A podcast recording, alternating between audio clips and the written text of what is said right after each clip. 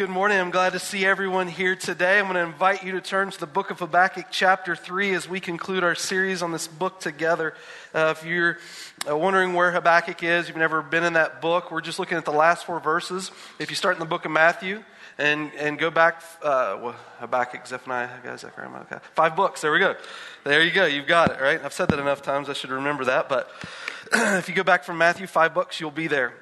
The book of Habakkuk is a very interesting book as it relates to uh, understanding God and discovering God in the midst of adversity. We said in the beginning as we started this book, everyone has a plan until you get punched in the face.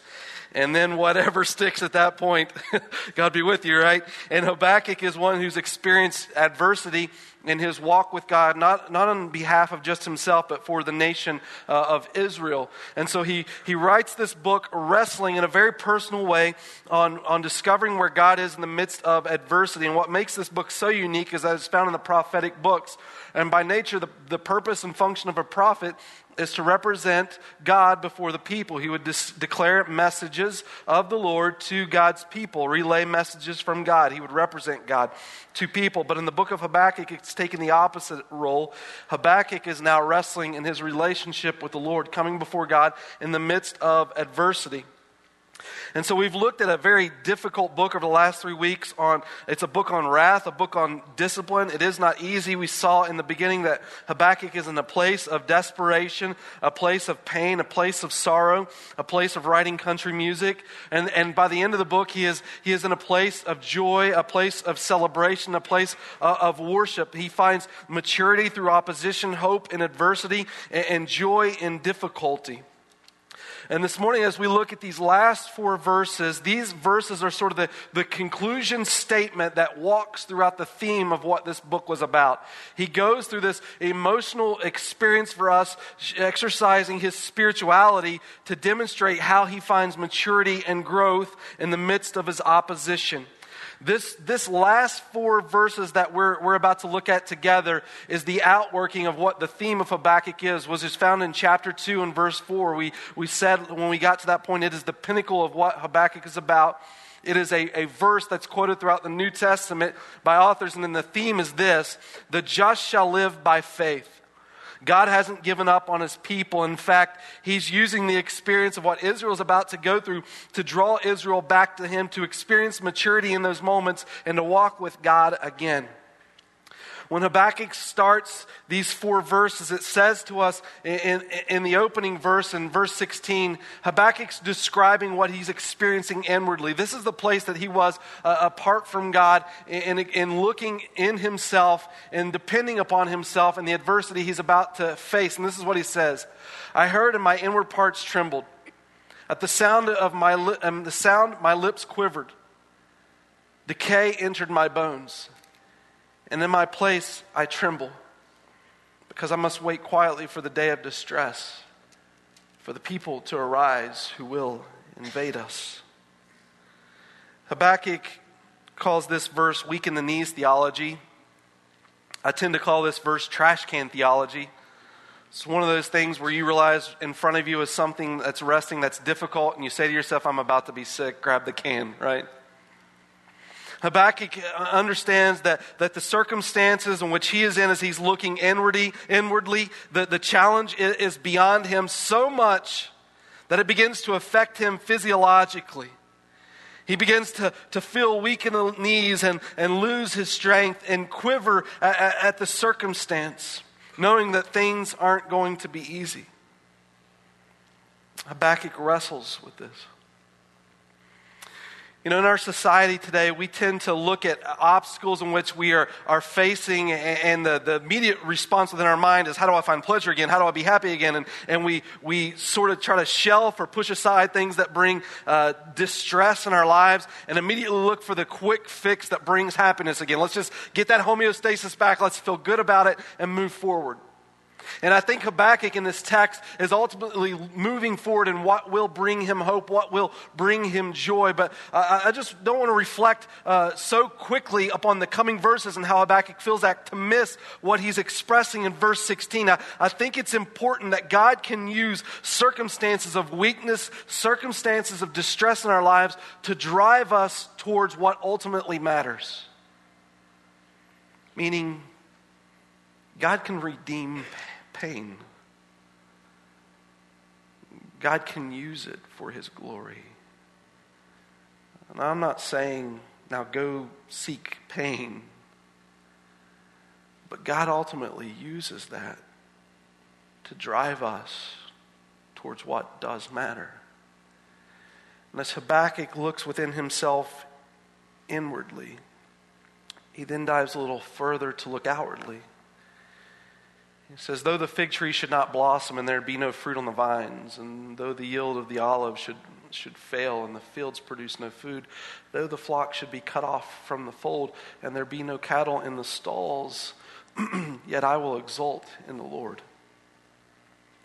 So when Habakkuk describes his outward circumstances, he's saying this not only, not only is the garden not giving us the crops, and not only are the vines not producing the fruit, but when you plant a garden and it does not grow, not only do you not have food for that year, but you have no seed from the plant that will produce food for next year. Not only is there no animals in the stall, but there's, there's no animals in the field because, because the animals are gone. So Habakkuk is saying, not only do we not have food for this year, but we don't have things to provide for ourselves for the foreseeable future. And so when he looks inwardly, he finds, he does not find the strength in which he needs to depend on through his circumstance. And when he looks outwardly, he again does not find the strength to depend on through the circumstance. But when he looks upwardly, that I will exult in the Lord. I will rejoice in the God of my salvation. The Lord God is my strength, and he has made my feet like hinds' feet and makes me walk on my high places. Now, I got to tell you, Habakkuk, when, he, when he's looking upwardly, he, he finds place to rejoice in God, and we'll talk about how that happens in a minute. But, but to describe that, I, out of everything I could pick, you know, hinds feet's probably not the top on my priority list. You know, you, you ask a hunter where, you, where you're going, where you going, where you going hunting today? I'm, I'm going hinds hunting. I mean, what is a hind? It's, in this passage, it's, it's talking about a deer. And Habakkuk may be reflecting and thinking about hunters during his time that they would chase animals through the mountains and just, uh, just be in awe of these animals that they couldn't catch. They would navigate through these hills just so incredible on terrain in which no one else could stand. These deers could stand. I got to say, you know, I'm not a hunter. I don't chase deer. And, and this to me, okay, whatever, right? But, but when it warms up outside, I love to hike in the mountains. And every year, when it's summertime, I've got two things on my priority list. I want to see a moose, and I want to see a white mountain goat. I don't know if you've ever had the luxury of seeing a white mountain goat, but, but when, you, when you go to the top of Mount Timp or Thunder Mountain and behind us or on the east of our church here, these white mountain goat, they stand on the world's smallest rock and they jump over a cliff of impending doom. And it's like they don't even care. They don't even think about it. They'll just jump 10 feet across this precipice of everlasting death. And they, they leap from the world's smallest rock only to find the new world's smallest rock. And they just stand there like, yeah, I just stuck that. Everyone, look at this. It, and when you see them in the mountains, they, they have no concern for anything else in life. I mean, they're walking so sure, sure-footed. there's not a predator that's going to touch them. They're so high up on such small rocks that they just confidently just move around like, this is me and I am better than everything. And what Habakkuk is trying to express in this verse is that there is this sure footing in which he has discovered. Now, some of you are like, man, I am not outdoors. I don't get the goat thing. I mean, the goats are, goats are weird. They're, they're more weird than deer, Nathaniel. So you're on your own owner that. So let me just, let me maybe break it down the way that relates to you today. I you ever, you ever go outside to check your mail during this time of year and you're thinking, you know, I'm not properly dressed for this, but I think I can make it to the box. And, and, and you step outside, and as soon as you step outside, that cold breeze hits you, and you're like, I, I was not ready for that. And immediately your mind goes to the place of that guy who's on the beach somewhere in shorts, just soaking in the rays in the perfect temperature. You're like, I, I want to be him. I want, I want the security of that right now. This is when your mind goes there. I mean, that's, that, that's what Habakkuk is saying in the midst of winter. He has found the beach. I mean, he is in San Diego in these moments, right? How, how in the world do you be that, the deer on that beach, right? I mean, how, how does Habakkuk come through all of these challenges, recognizing that in, in verse 16, he doesn't have the strength. In verse 17, outwardly, there, there isn't this, this, some, this substance to sustain him, but upwardly. He's sure footed. I mean, he stuck it. Impending doom all around, and with confidence, he rests there. How do you be that? The context of chapters 1 through 3 just uh, illustrates this throughout Habakkuk. And I just want to give a summary of, of what we found in these chapters. And what I, what I would say this is when, when Habakkuk begins this experience, he, he discovers that, that God uses adversity to help us depend on what endures, to help us depend on what ultimately matters. You recognize in the life of Habakkuk what he's discovering in these points is, is that every other joy in life can be taken from you, but one. Everything in the drop of a hat, in the blink of an eye, the things in which you place joy in, in life, it can be ripped from you, but, but one thing that can't, and that is your place in, in Christ. And, and God is bringing Habakkuk to this place of recognizing that, that he, he is the Redeemer that we found in chapter 2 and verses 4 eh, and verses 20, in chapter 3 and verses 2 and, and verse 13. That, that the Bible tells us in Isaiah chapter 49, when God talks about the restoration of Israel, he says this Those who hope in me will not be disappointed. Everything that Habakkuk has learned, above all else, that there is one thing he needs, and that is Christ. In the Bible, tells us in 1 Thessalonians chapter 5 and verse 16, in everything give thanks. What this passage doesn't say is for everything give thanks. In, in everything, give thanks is much different than saying for everything, give thanks. And what I mean is this like when, when something bad happens in your life, you don't have to be like, man, that was awesome. I'm thankful for that bad thing. That was way great. Let's do it again. Rather, what Habakkuk is saying is rather than being thankful for it, or what, what Thessalonians is saying is that rather than be thankful for it, in it, he finds a place to, to discover thankfulness. Why? Because his hope, his hope was resting in everything inwardly, everything outwardly. But the people of Israel were no longer looking upwardly. And a God who who was capable and able in restoring and sustaining in him, a, a, place to wrap their hope in something that would never be taken away from them. And when you read in the New Testament and individuals like the Apostle Paul, you can see it in the, in the book of, of Acts. He's, uh, he's in, in the dungeons singing hymns to God. How in the world, in, in adversity, does Paul sing praise to God? Because his hope wasn't in circumstantial. His hope was in the eternal. And a God who ultimately sustains beyond this world. Second thing Habakkuk learned is that God's power meets me in my weakness. You know, if I'm being honest with you, if I knew everything life would throw at me or was going to throw at me. If, if I knew the challenges of church planting before I planted churches, I don't know I would have the strength to get up, to endure the day, let alone the year, of all the ups and downs life had. I, I don't know that I would have it within me to even face what needed to be faced with, with the strength it took to overcome. Uh, I think in, in many cases, when it comes to our lives, ignorance is bliss in that way. But what Habakkuk learns is that God's power meets him in my weakness. I mean, you think in yourself, if that ever happened to me, I have no idea how I would get through that. The Bible tells us, Philippians chapter 4 my God will meet all your needs according to the riches of his glory in Christ Jesus. God doesn't call us to worry about tomorrow. God calls us to find strength in Him today. Sufficient for today are the burdens at hand, right? As people, we don't have the ability to carry the weight of the past and the weight of the future, but our God does.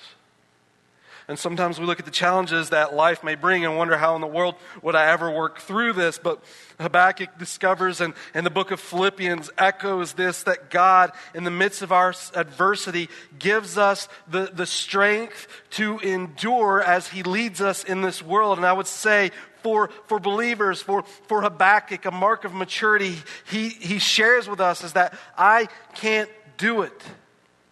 It's trash can theology. God can. The reality is, as Habakkuk finds within these chapters, is that God may not change the circumstance, but He can change us to meet the circumstances. And Habakkuk begins to learn this lesson not, not by thinking less of himself, but really by becoming selfless.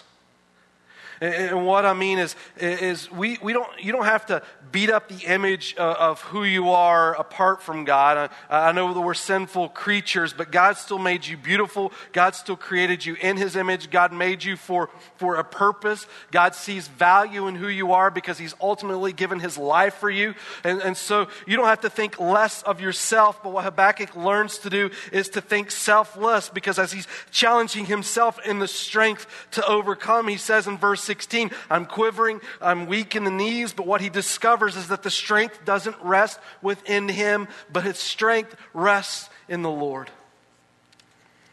God meets us in our time of need. Third is this. I think this last one I'm going to share with you is easy to say. It's so easy to say, but it's hard to do. And what I mean is resting in God. You know, sometimes we, when you go outside in the wintry day, sometimes you want to be the guy on the beach, but I tell you, to be honest, I've been the guy on the beach. I lived on the beach for a while, and it's not all it's cracked up to be. I mean, you get sand in every crevice of your body. It is disgusting. Looks great on photos, feels horrible when you walk away. Not to mention tourists and birds constantly over your head. You know what happens when you're around seagulls for so long? You start wearing what they're dropping. You know what I mean? But you know what makes, I think, sometimes the, the beach such an appealing thing to people? Is you make it a priority to go there to relax. When, when you picture someone on the beach, one of the things that makes it such a joy is that they've just dropped the stress of the world to take some time to rest. Resting in God, though recognizing that the beach isn't always what it's cracked up to be, but the priority to rest, I mean, that is. And not just in the substances of the world, but in the one who made it. Right? Rest in God. You know, we carry our stresses, in some cases, like it's up to us. You remember Habakkuk's complaint in the beginning, like, God, what are you going to do about all these people? He's stressing out about his people. God, what are you going to do about all these people? What, how do you even care about these people? And you can just see him wearing it and the concern. And, and, and the reality is, is, is the changing of the hearts of people weren't, weren't, weren't up to him. It's, it's up to God.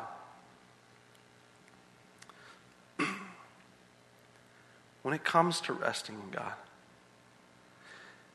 I think one of the important truths that we as people need to just recognize is um, we aren't better parents than God. Let me tell you what I mean.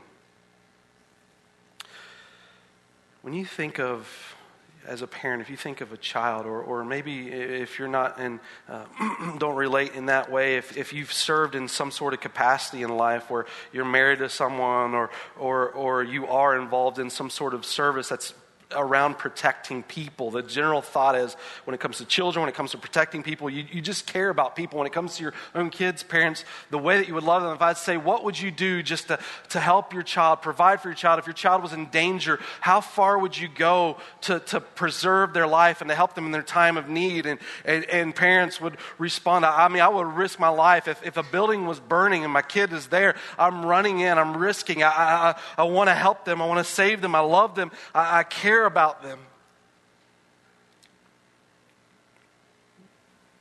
When it comes to your relationship with your child and the love that you have for them, I think it's important just to stop and say, and even in that love, you're still not a better mother or father than God. And what I mean is, however crazy, obsessive you might become in making sure that the, the, provision for your child is taken care of and your love for them is expressed and, and they're protected and they're safe, whatever the extent that you would go, however crazy you may describe for me you would be in those moments where you knew you needed to, to provide a rescue, God's more. God loves you that much more. So much so that his own life, his own life risked. So much so that in the book of Habakkuk, the, the song of praise in which Habakkuk sings is centered upon a God who redeems, that the just live by faith, that God rescues his people, that God loves his children. In fact, when you read in the book of, of 1 John, I mean, it's the theme to how John expresses our, our relationship to God. He, he starts in, in, chapter 4, in verse 4, he says this Dear children, dear children. I mean, his, his words in this moment are just expressing the intimacy and love that God has for you. You are dear children. In fact, within this chapter, in verse 16, I'm going to read the rest of this verse in a minute, but in verse 16, this is what he says We have come to know and have believed the love which God has for us. That God is love. And the one who abides in love abides in God. Listen, the first part of this verse says to us, We have come to know and have believed the love which God has for us.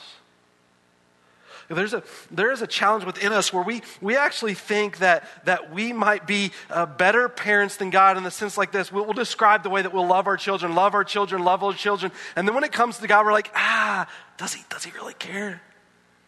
does, does he really love me? And what First John is saying in this is, is that, listen, this is so important, guys, that we have come to know and believe the love which God has for us that there is a place in the midst of life when inwardly there is weakness and when outwardly things are falling apart, that you in yourself can find strength in resting in God, that God meets you in the hour of your need, that you don't have to be concerned with how you overcome because it's not resting in your power to overcome, but it's resting in the God who overcomes. He loves you like that. He cares for you like that. And John is saying in this chapter, I've come to know it and I've come to believe it. And I'm sharing this with you that God, God loves us in this way as his children.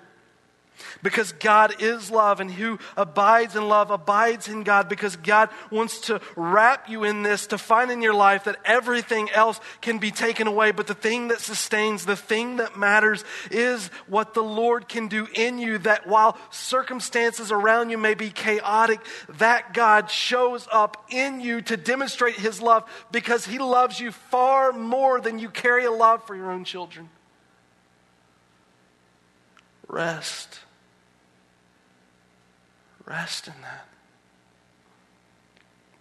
Don't carry the weight of that. Bring it to a God who cares for you. And in 1 John 4 4, as he writes this passage, it's what he says Precious children, dear children, you are from God and have overcome them, talking about the darkness of this world, spiritual forces. Because the one who is in you is greater than the one who is in the world. Reality is for us, seasons of life are always changing, but the Lord does not.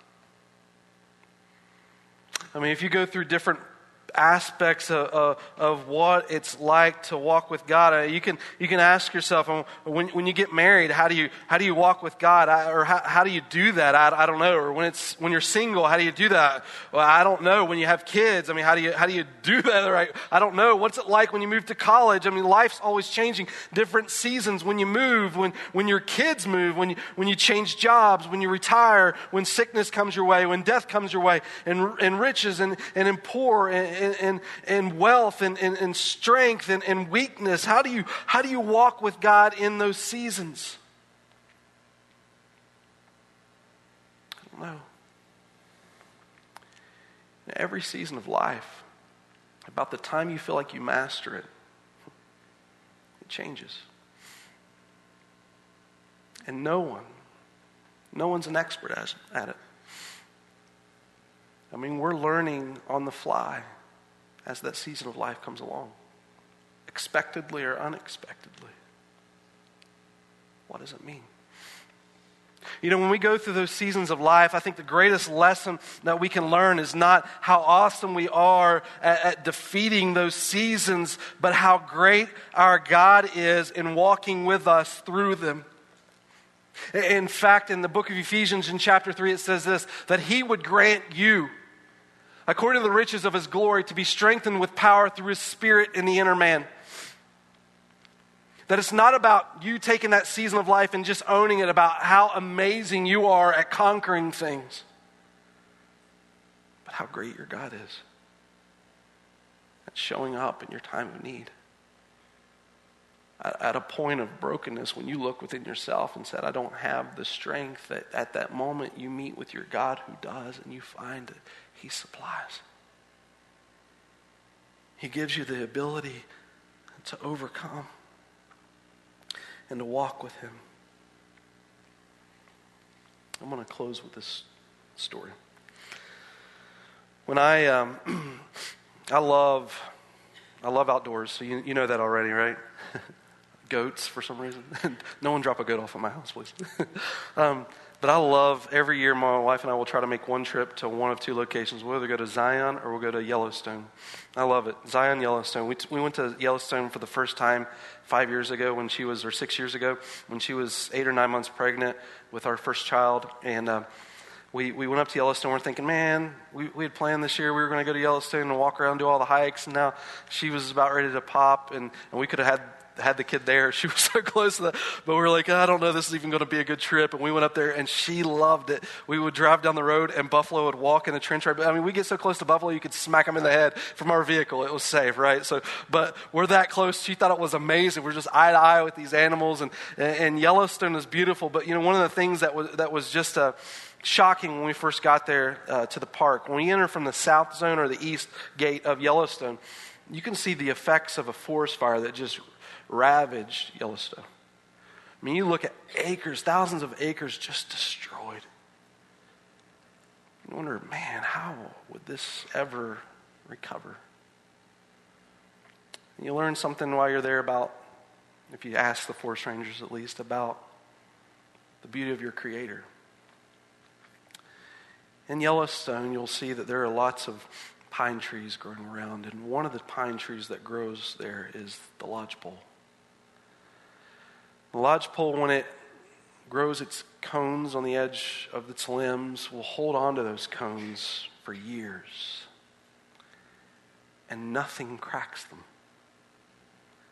Eventually, they'll fall to the ground in a heavy breeze or a windy day, but even when they land on the ground, nothing, nothing cracks them.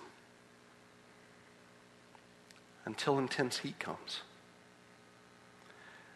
And when intense heat comes, finally, the reason for those cones becomes a reality.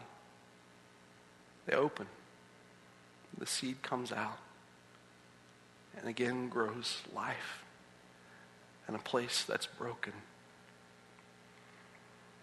And that's the book of Habakkuk. Sometimes in our lives, before we can see the hand of God working the way that God desires to work in our heart, it requires intense heat. To acknowledge within ourselves that we have taken from God the place our soul was created to rest. And we have fought hard to hold on to things that don't matter because we have made ourselves the kings of our own kingdom. But it's not until the intensity of that heat comes along that we realize how vulnerable we are and the, the, the things that we have built our life upon are just shaking sand. But when that heat comes, finally, in, even in desperation, we're, we're searching for something to sustain us, something to hold on to, something that endures, something that would crack open this guarded heart and let the goodness of God flow in. And sometimes we are afraid to do that because we wonder on the other end will it be filled with love? Does someone care? Am I out here on my own in this fire that I will never recover from? Or can my heart find something to uphold me? And I want to tell you this morning you are not a better father or mother than God. He loves you with such intensity that in that intensity, He wants to meet you in the midst of that fire and take that heart and lavish His love on you. That in the midst of brokenness, in the midst of fire, He restores within you the beauty for which He has created. Encouragement. Stop fighting. Take off the tough outer shell and just cling, cling to Christ. What Habakkuk found in the midst of his cracking open, in the midst of his desperation, he just wanted to know, God, do you love me in all of this? And God says back to Habakkuk, live by faith. I am your Savior. I am your Redeemer. I care about you. These circumstances, they, they aren't to punish you, but God will use them to draw you to Him go of the shell. Trust in your God. This message has been brought to you by Alpine Bible Church in Lehi, Utah. If you'd like more information, please visit us online at alpinebible.com.